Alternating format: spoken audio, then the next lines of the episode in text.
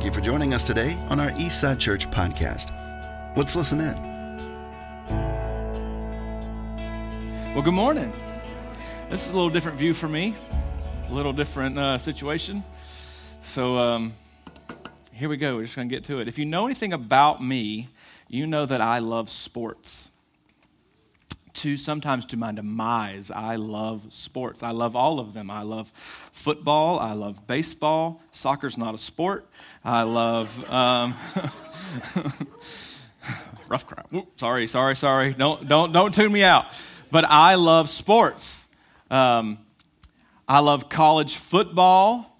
I love, I love it all. But of all the sports, my favorite is baseball. And some of you might say that's not a sport. And if that's you, I encourage you to come and talk to me afterwards, and I will teach you in the ways of righteousness. and I will, I will show you that baseball is incredibly, incredibly difficult. It is, uh, it's, it could be slow, but it is, at the end of the day, it comes down to a guy with a rock in his hand trying to throw it past a guy with a stick. And it is, it, I, I played it all my life. I travel, played on travel baseball teams.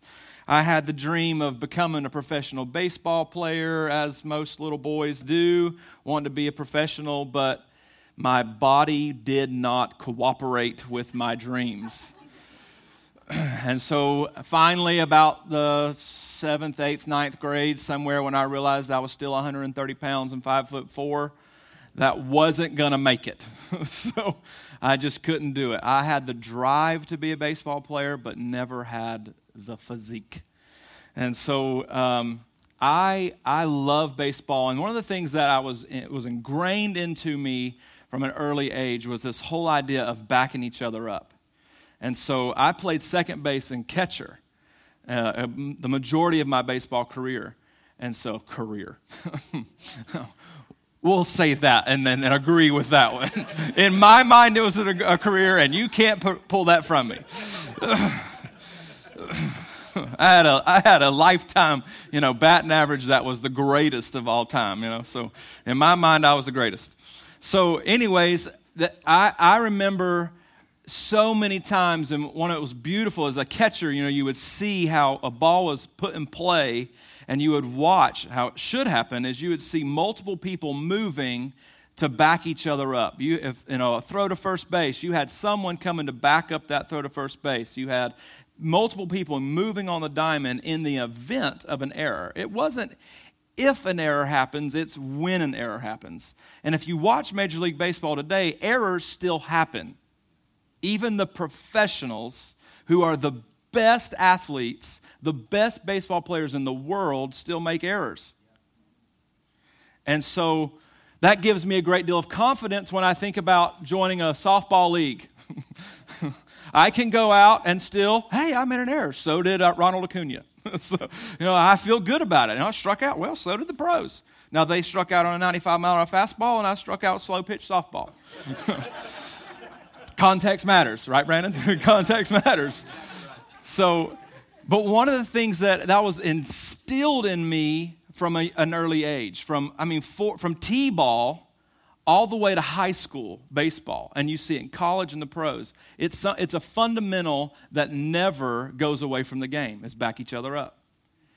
And and I, as a coach, I, once I once I you know realized I couldn't play anymore, my love for the game was still there, so I was like, well, I'll coach. And then I had a brother who was who was talented, so I coached him and coached several kids and and enjoyed coaching. And that was one of the main things I drove into these kids was the idea of backing each other up, moving, not being just, not just sitting still on the baseball field. You should every person on the field should be moving at every pitch. And so and I, I, think I think about that and how important that is. And one of one of the things that uh, one of my favorite games I've ever watched in my life. It was two summers ago, and the Braves were playing the Dodgers. I'm a big Braves fan, and for those of you who aren't, I'll we'll pray for you afterwards. We have oil. And so the Braves were playing the Dodgers, and it's uh, kind of a heated rivalry right now. And they had this young, promising left handed pitcher on the mound. His name's Sean Newcomb. Got some good, nasty stuff. And he's up on the mound and he's working, uh, he's throwing a gem. He gets through six innings and he's got a perfect game going. Now, for those of you who don't know what a perfect game is, that means he hasn't allowed a base hit, he hasn't walked anybody. It's perfect. The absolute definition of perfection. And he gets through six innings, he's got a perfect, perfect game going. Well, everybody starts to notice what's going on. Well, he gets through seven, eight. He's in the ninth inning, and the drama is building Bethany is in the other room asleep. I'm having a hard time not yelling after every out because, I mean, it was just like, it was getting tense because you're wanting to see this young kid, 23, 24 years old, throw a perfect game. And so he gets the first out in the ninth inning. He gets the second out in the ninth inning. And to watch the team, when the, when the Dodgers would hit the ball, the, the defense rallied behind this pitcher because they knew what was at stake. They knew that it was a perfect game was at stake and you're watching them lay out, I mean, give the extra effort to keep this perfect game going. Well, as fate would have it, this next batter comes up, and I don't remember who he was, but I don't like him. He hit, he hit a blooper over the second baseman's head, and Ozzie Albies is the second baseman for the Atlanta Braves, and he gives it everything he's got to go after this ball, and it, it falls to the ground. Perfect game, done. This pitcher has never recovered from that game. That failure has gotten his mind, and he, he's not even on the roster for the Braves anymore. Because of that singular game, it got in his head so bad that he, he can't even pitch anymore. Last year, he was in the bullpen. It's crazy. But you watch the, the they won the game, but you watch the defeat of all the players and that one person off of off of a failure. And I've been in as a coach and been been playing sports.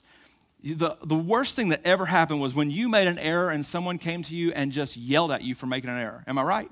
Have you, anybody that's ever played sports, have you ever encountered that? It's like you already feel bad enough for making the error. Why are you yelling at me? I don't I'm I'm I'm I am upset enough, right? But the good, the good teammates are the ones like, hey man, you'll get it next time. Right? Hey man, it's all right, we got it. Now, if you start seeing a pattern where there's a pattern of errors happening, and especially mental errors, am I right, Tom Clark?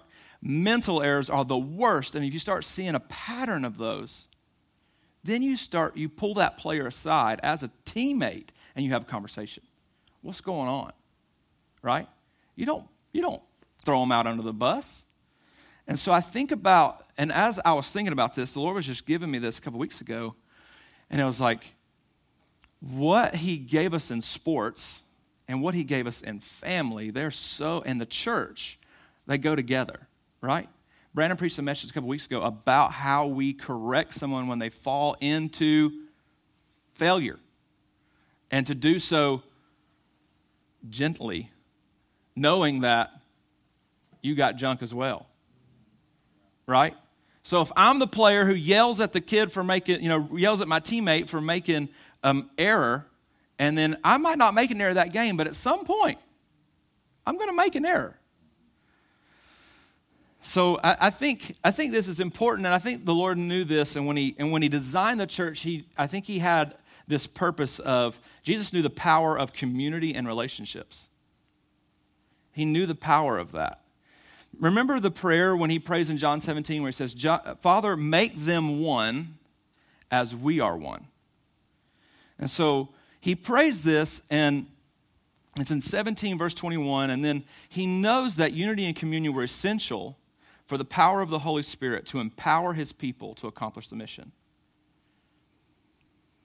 And so the reason that I, I, felt like that was important is if you look in Acts chapter 2, in the first verse, it says, When the day had Pentecost had fully come, they were all with one accord in one place. They were in unity together. So there must be a posture and position that we have to be in for the power of the Holy Spirit to be poured out on us as a group of people. Am I right? So that means that I can't be fighting with my team. That means that I can't be, it's not mean that we all have to be the same, but I, we have to be in unity. And so in here, I have the uh, New, New Spirit Filled Life Bible, the official Bible of Eastside Church. And on that, there's a word wealth there, and I'm just going to read that, and it's the and it's on the whole thing of being with one accord. Hmm. Having group unity, having one mind and one purpose. So the disciples, in the midst of persecution, you got to remember where this is at, is Jesus had just been crucified. And so they're scared out of their minds. They're scared for their lives, right? But yet they were all gathered together with one mind and one purpose. Because Jesus said, Go wait, and I'm going to fill you with the promise. And that power was actually going to em- empower them, give them grace to accomplish the mission that he had for the church. And then we skip down to verse 42. There's a lot of good stuff that happens right there. We see the baptism of the Holy Spirit poured out, and a rushing wind sounds like sounds like a rushing wind comes through, and you see like all, the tongues happen, and then Peter stands up and preaches this incredible message. And then verse 42 and they continued steadfastly in the apostles' doctrine and fellowship, in the breaking of bread and in prayers. Okay, so what does that mean?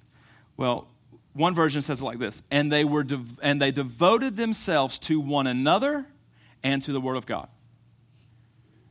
that was their sole purpose they were devoted to one another and to the word of god and so the word the word there devoted and fellowship they're, kind of a similar thing And i'm going to read this this definition for fellowship sharing unity close association partnership participation a society a communion a fellowship obviously contributory help, the brotherhood.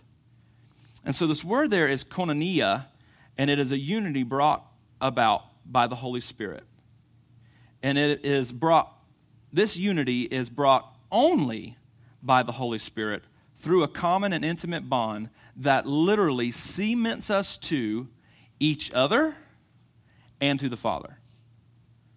So they were in this place after the, after the, the, the, the, baptism of the Holy Spirit had been poured out, they were in a place together because they were devoted to one another and to the Word, that they were sharing communion with one another that the Holy Spirit pulled them into.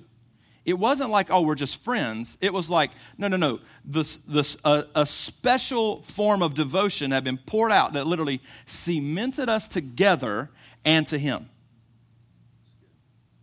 It was a supernatural fellowship. But it was only brought about because they were gathered together and they were, they were in unity one another. You think, so David says, uh, how good and pleasant it is when we dwell together in unity, right? That's David. And so he, he points that out. We see so much about how important it is to be in unity. So, and I think, I think about back to this, the, the back to the thought. So Here's a kingdom dynamic on that. Power of unity. The first detailed description of the, of the early Christians is wonderfully, wonderfully revealing.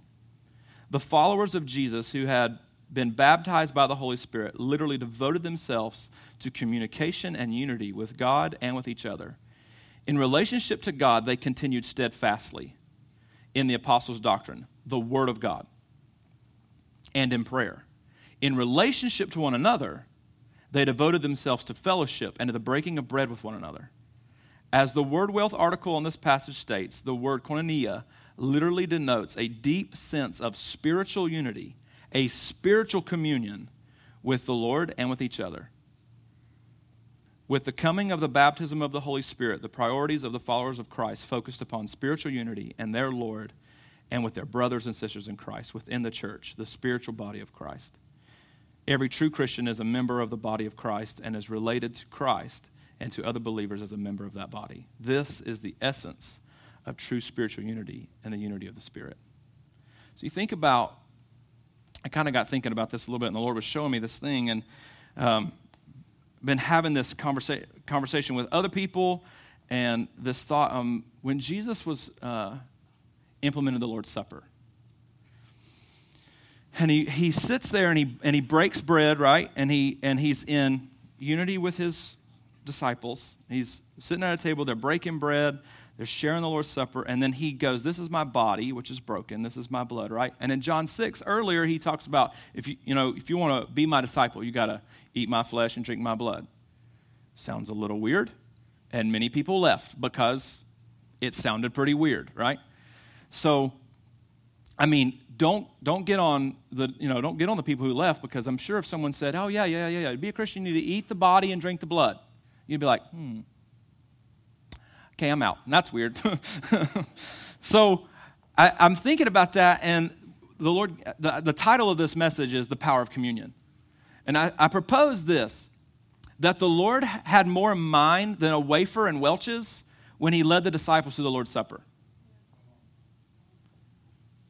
It wasn't just about us going through some spiritual routine, but it was he knew that it would it was a it was a pathway that as we take the bread and as we drink from the cup, that we are literally feasting on him who brings us into this place of fellowship with one another and with him because of what the covenant was bringing it wasn't just that we would go, oh, yeah, I remember Jesus died on the cross. Okay, that's, yeah, that's good, right? Not heresy. But it was, it was, I'm bringing you into a covenant. And he says that. When you read the story of communion, he says, this is a covenant I make with you. It's literally wedding vows. I think about the vows I said to my wife on the day I got married, and it was, I'm coming into covenant. Now, when, on that day, is that was, was our relationship as good as it ever was going to be? No, it was going to grow, correct? As long as I wasn't an idiot and she was, we'll just keep going. As long as I wasn't an idiot, it was going to keep going. because that's the whole idea of covenant. I am literally, I am committed to this person and to the Father through this marriage. I'm not just committed, oh yeah, I love you. Yeah. I mean, I think you're yeah, I think you're beautiful and you're good looking and you you know, you make me happy right now. That wasn't that's not it. I'm in covenant, right? And so that's what the Father's given us and going, this is how we are with one another, not just our, our spouses. This is how I am, it's how I am with, with Brandon. I'm in covenant with you. I'm in relationship with you. I am I'm in this posture where I am cemented to you and to the Father. No matter what you do to me or what I do to you. We're in covenant because that is the church. That was his plan because he knew that if we were in covenant with one another that we would be in a position and you see this right here for the dunamis power of the Holy Spirit power the baptism to accomplish signs, wonders, miracles, right? We all want to go on earth as it is in heaven. Our great commission is to is to raise the dead, heal the sick, all the and and just, you know, shanda basonda, right? But that that is part of it. That's part of it. That's only just part of it. Because we if we go start trying to do that by ourselves willy-nilly, we, we're weird right? And you, I mean, obviously you see it. You know, you all of a sudden, you know, you, you, you're walking through Walmart, right? And someone walks up to you, know, I'm prophetess so and so, or I'm bishop so and so, and they start, and you go, oh, cool, what church are you part? Well, I don't know about you, but I'm like, because something is beautiful, and it's not just like this. This is this right here isn't just church. This is a part of it. We don't come in here to hear some worship, to get our goosebumps, have our little moment with Jesus, and then hear a message. That's consumerism. That is not God's purpose. That's a part of it. But God's purpose is for this meeting and for us to be with each other every day, doing life, breaking bread, devoted, fellowship. And that's the purpose. And I don't know about you, but I've heard about, I don't know, se- I've been a part of 1,700,000 conversations. I don't know if that's a, a number or not, but we'll roll with it. This year, and, and, my, and my, even me, examine God, what, what is your purpose for the church? You know, we're, we're, we're home. I, I'm st- I still hear from you. You know, I'm in the Word. I mean, I still talk to people. What's your, what's your purpose? And I don't think God was afraid of that question. I actually think it's almost like He'll take what the enemy meant for harm and turn it into good. It's somewhere in the scripture, somewhere in there. And, and, and so, and, and really, because that was an insecurity for me. And insecurities aren't wrong. Insecurities just show you where you're not secure so that you can invite the Lord into that place to make you secure. And so, he, I have this question Lord, what's the purpose for your church right now? What does this look like? And, and, and I'm asking these questions. What about this? What about this? What about this?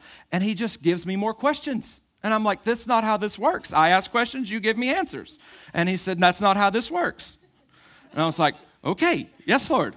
So, and he kept driving me back to this place of the purpose of my church is this it's mission minded, it's fueled, it's about people. It's not about me coming and getting filled up. That's just American consumerism. QuikTrip. I can go fill my gas up, give me some pizza, get a drink. I'm good to go. QuikTrip. That's not the church. And so, if I'm devoted to this person and I'm devoted to one another, then the Lord is, act, that must mean that I must care about that person. Drew said it like this a couple years ago Do we actually care? Do we actually really give a little bit about somebody? And, and I can't just, you know, you think about, we, we want to talk about how narcissistic everything is right now. We're all narcissists. Every single one of us. Somewhere in us, we think about me, mine, and mine. I know, I, maybe not you, not you, no, just me. I'm a narcissist. I think about me. And when I think about this, it, it kills my narcissism because I can't be obsessed with it's all about me, it's all about I, it's all about number one, oh my, me, my, what I think, what I like, what I know, what I want, what I see.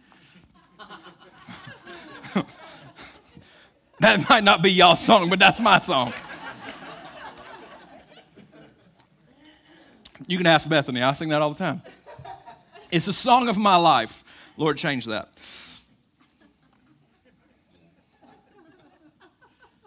He knew that this covenant would bring us into communion with Him and each other so that the power of the Holy Spirit could be poured out. If we weren't, if the disciples weren't gathered, would the Holy Spirit have been poured out?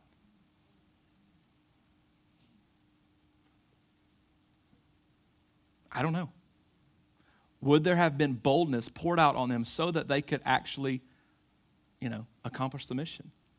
What was the mission? Go tell. Go tell what? Remember, Father, make them one as we are one. So we see they're gathered together in one accord in unity, and they were devoted to the Lord and to each other. What does a community uh, in communion look like? Obviously, number one is devotion slash fellowship with one another.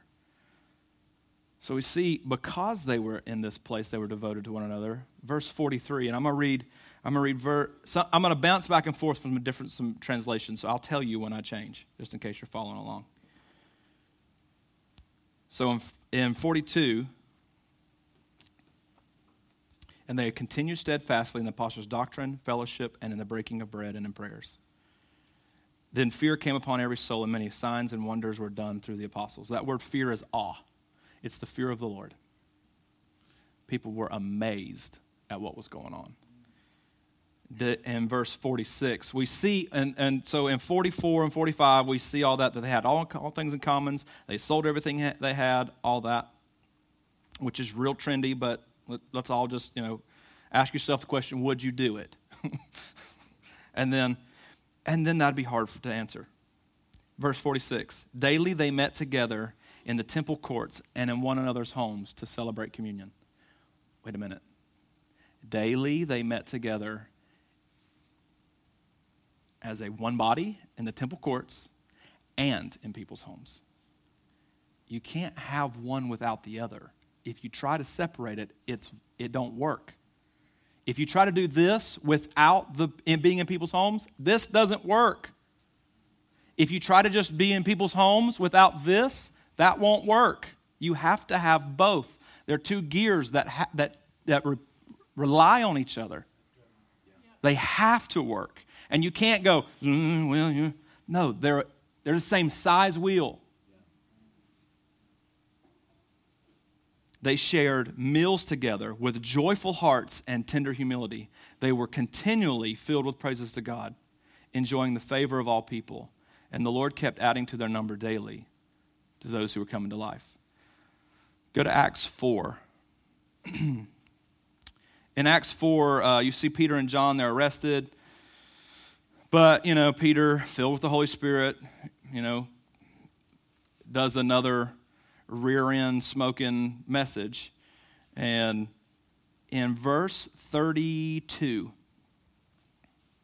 now the multitude of those who believed were of one heart and one soul. I think we just saw that a minute ago. And neither did anyone say that any of the things he possessed was his own, but they had all things in common. And with great power, the apostles gave witness to the resurrection of the Lord Jesus Christ, and great grace was upon them all. First, they were of one heart, which is a description of the original Greek meaning in tune or in sync. Now, obviously, I'm a musician, so being in tune is of utmost importance to me. And, um, you know, when you're first playing guitar, you don't know if your guitar is really out of tune. You just pick it up, you start playing it, and you can't hear it, right? But the more that you practice in tune, there's a standard, the more that your ear learns about what is in tune.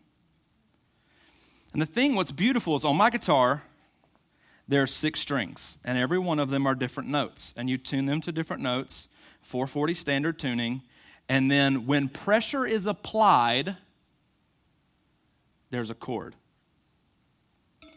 But if I just open the guitar, it doesn't sound very good. I have to apply pressure.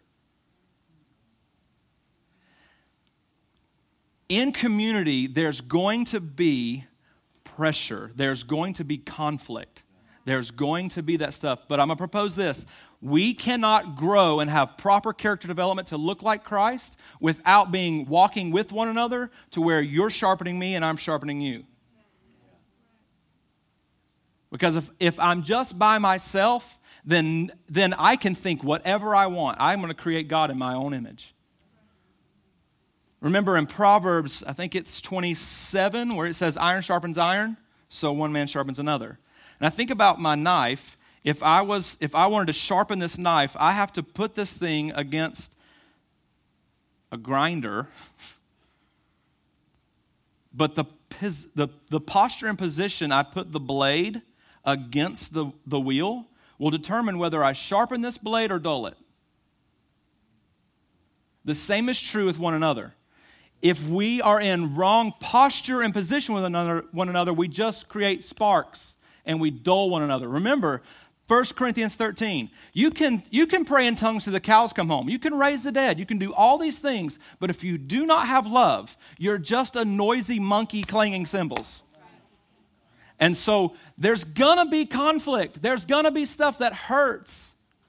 And I've got to, I've got to put myself in a position with the, the, people I'm walking with to go, hey, you have the ability to speak things into my life that I might not want to hear, but I know that's going to sharpen me. And I can't be offended when that's said. Because that, remember, two swords, if I'm going to put them together, the posture and position will determine whether I sharpen one another or we dull one another. And that posture has to be love. From a place of, and that goes back to what Brandon said a couple weeks ago. I mean, you, gentleness. What is, what is love, right? We read it at weddings all the time, 1 Corinthians 13. Love is patient, love is kind, love is, right? And we just put that inside the context of marriage, not inside the context of covenant with one another. I'm patient. You made an error. I'm not going to yell at you. Yeah. now, growing up, you know, so at 18, when I was learning how to lead worship, there was someone who sat right there at the keys and they had one of those mics and they told me when I was singing flat or I messed up, but not every time. And how they did it mattered. Because the way that it did could either break me down or build me up. And every person is different. I, Alex can say something to me one way and get on me one way, but if he says that to Brandon the same way, it might tear him down. And so that's why you have to be in relationship with that person to know how they work. Right? And we can't do that when we're so focused on ourselves and we're isolated. And we're just thinking about, I want to talk about me, you want to talk about. Right? We have to be thinking about other people. And so the second part of what makes community and communion is one heart, one soul, but that includes friction and conflict. How you get to a, being, and when you pr- apply that pressure to a gu- guitar, you create a chord. When you sing harmony, you have three, four different parts, and they're clashing. The notes are clashing but they create a resolve. If you just pull out two, they'll clash, but three or four, they resolve. So it's important that we're submitted to that posture with one another. And the third thing is multi generational. And I think if you look over over time, you can see with like you know, there are strengths and weaknesses with the boomer generation. There are strengths and weaknesses with the millennial generation. There are strengths and weaknesses with Gen Z. And every generation, there are strengths and weaknesses. And what's, what's true is every generation needs each other. Needs each other.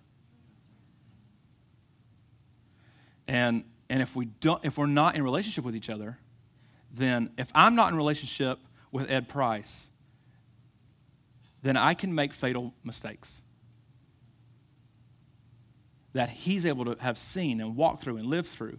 If not, and if I'm not in relationship with, I mean, even think about kids. I mean, you, you, I think I'd think of terms of three generations, and probably because I have a child now, and so I'm thinking about as a parent, I'm thinking about how can I arm him with the resources he needs to be successful until he's 18, and then he's.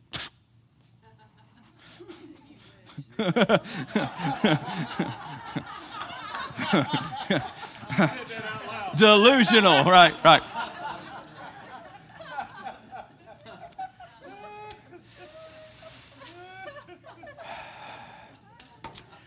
I receive that.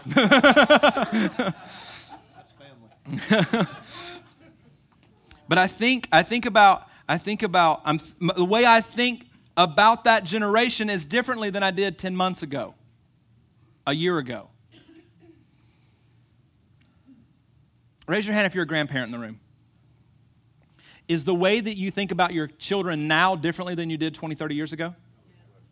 Is the way that you think about your grandchildren different than, different than how you thought about your kids at that age? So, why do we not do that in church?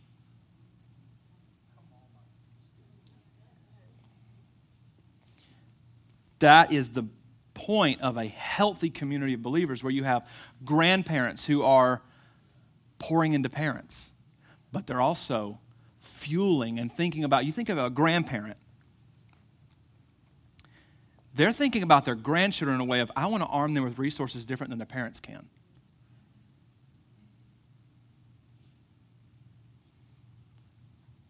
And I think I'm thankful for I'm thankful for this. And I can see the evidence of God's goodness in my life in this regard. I know from the time I was 15 till now, there has always been men of character and faith in my life. When I was about to do something stupid or throw stuff away, there was always something there. But that was because I was in community in relationship with them. And I'm thankful for that.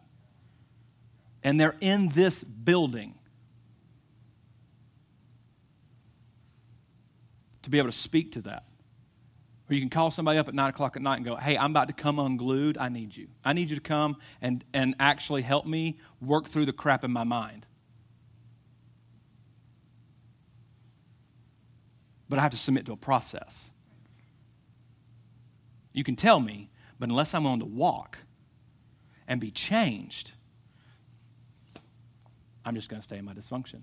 I can give my dysfunction a virtuous name and only give it power and permission to stay.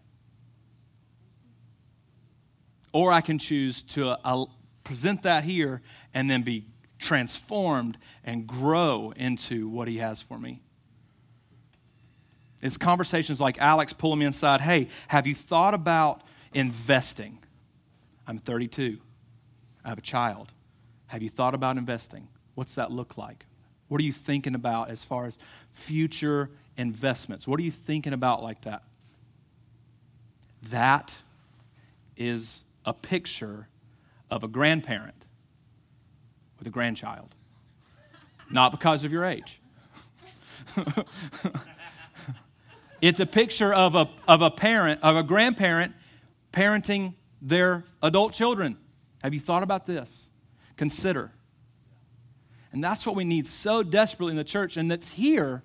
We're just to, we're going to, I'm praying and I believe the Lord in the next five years for that to exponentially grow.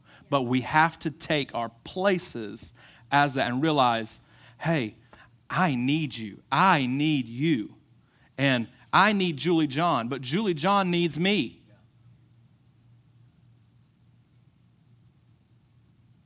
But if I just say, well, no one comes talk to me, no one knows that I'm so full of wisdom.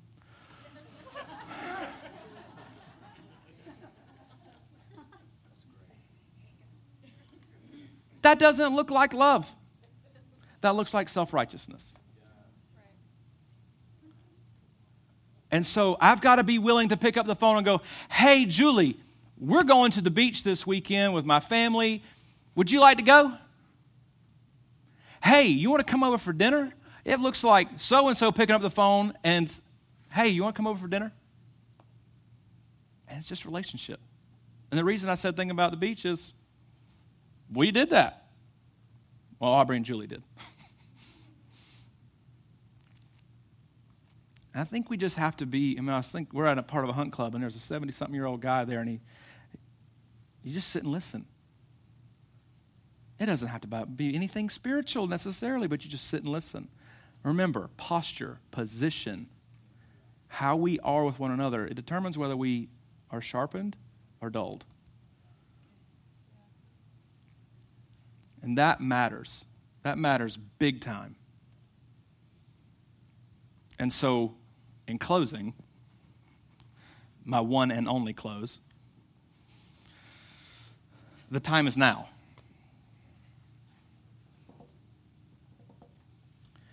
And I think what Alex said is completely true. I don't know that the Lord is really concerned about who the next president of the United States is because we're one country in a really big world. And how narcissists to think that that is that important. It is important. But you look at Nebuchadnezzar, who is wicked and evil, and God said, That's my servant.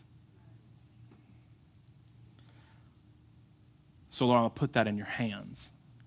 I'm going to do my part. I'm going to pray. I'm going to listen for the Holy Spirit and do my part but I trust you ultimately.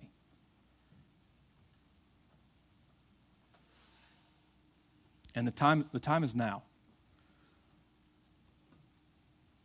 2020 has been an interesting year. I've heard, I've, I've heard so many people be like, I'm so over 2020, this is the worst year ever. But I remember going into 2020 feeling the Lord was saying this is going to be a year of clear vision. And if I can get the lenses off myself, I can recognize that I have an opportunity in front of me to actually see Jesus more clearly this year.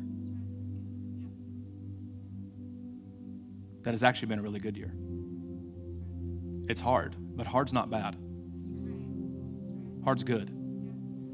It's the it's the it's the it's whether I'm willing to be submitted to one another or to the situation at hand so that I can look more like Christ. As Pastor Alex said it last week when he read James 3 about character development.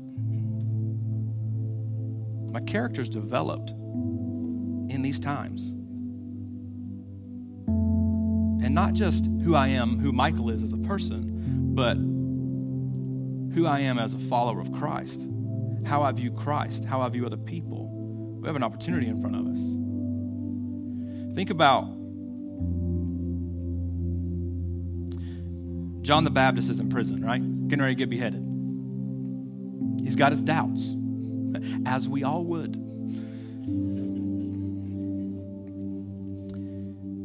And the word beheaded there is beheaded. he got a head. and he's, he goes, he, he's got his doubts, and Jesus knows he has his doubts. And he said, You go tell John at the blind see. He still got beheaded. The disciples are, are running for their lives. They're right after the crucifixion. Jesus has said, I don't know how many times, that he was going to raise from the dead on the third day. He was going to raise from the dead. Assuredly, I say to you, I will raise from the dead. Where were the disciples on the third day? Hiding in a room. They've just spent three years of their life with Jesus and they still didn't believe that. I wouldn't probably have either. I'm gonna put myself in the. I'm not the victor in this story. I'm the one. I'm not. I'm not Mary and Martha going to the tomb. I'm the one in the corner crying hiding more oftentimes than not.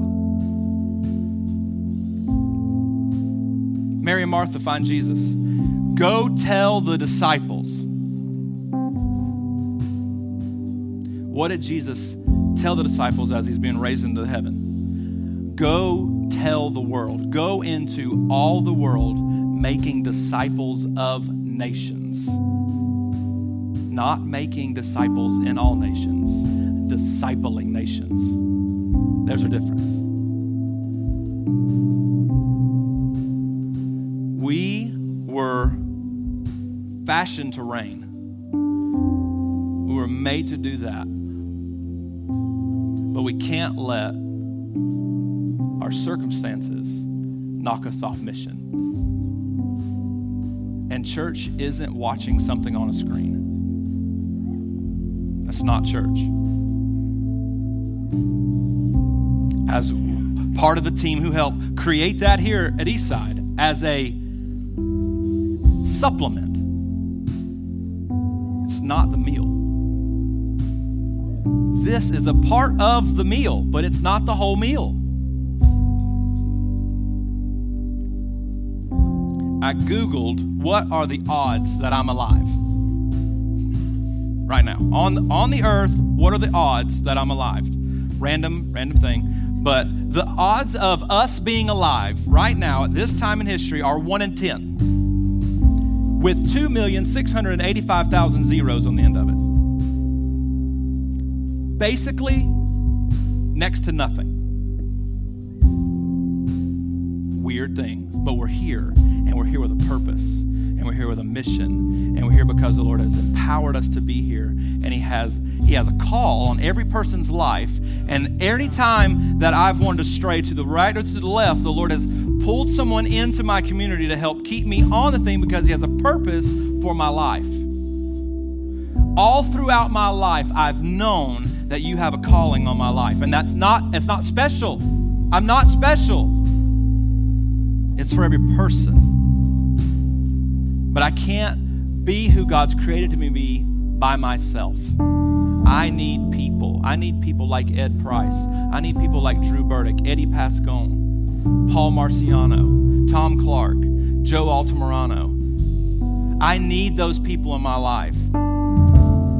Frank Clark, Danny Dry, Chris Strelowski, Bryson Allen, Joe Sean. I need people in my life. And that's not because these are just my friends, it's because I need people in my life. because I've got to trust that the God in them is bigger than the God in me. Because there's going to be times that that the God in like the God in me is me. And they're going to be able to call that out of me. And go, "Hey, here's the way. Walk in it." That's our purpose. That's our mission, church. COVID didn't change that. An election won't change that. That's our purpose. That's our mission. Let's stand.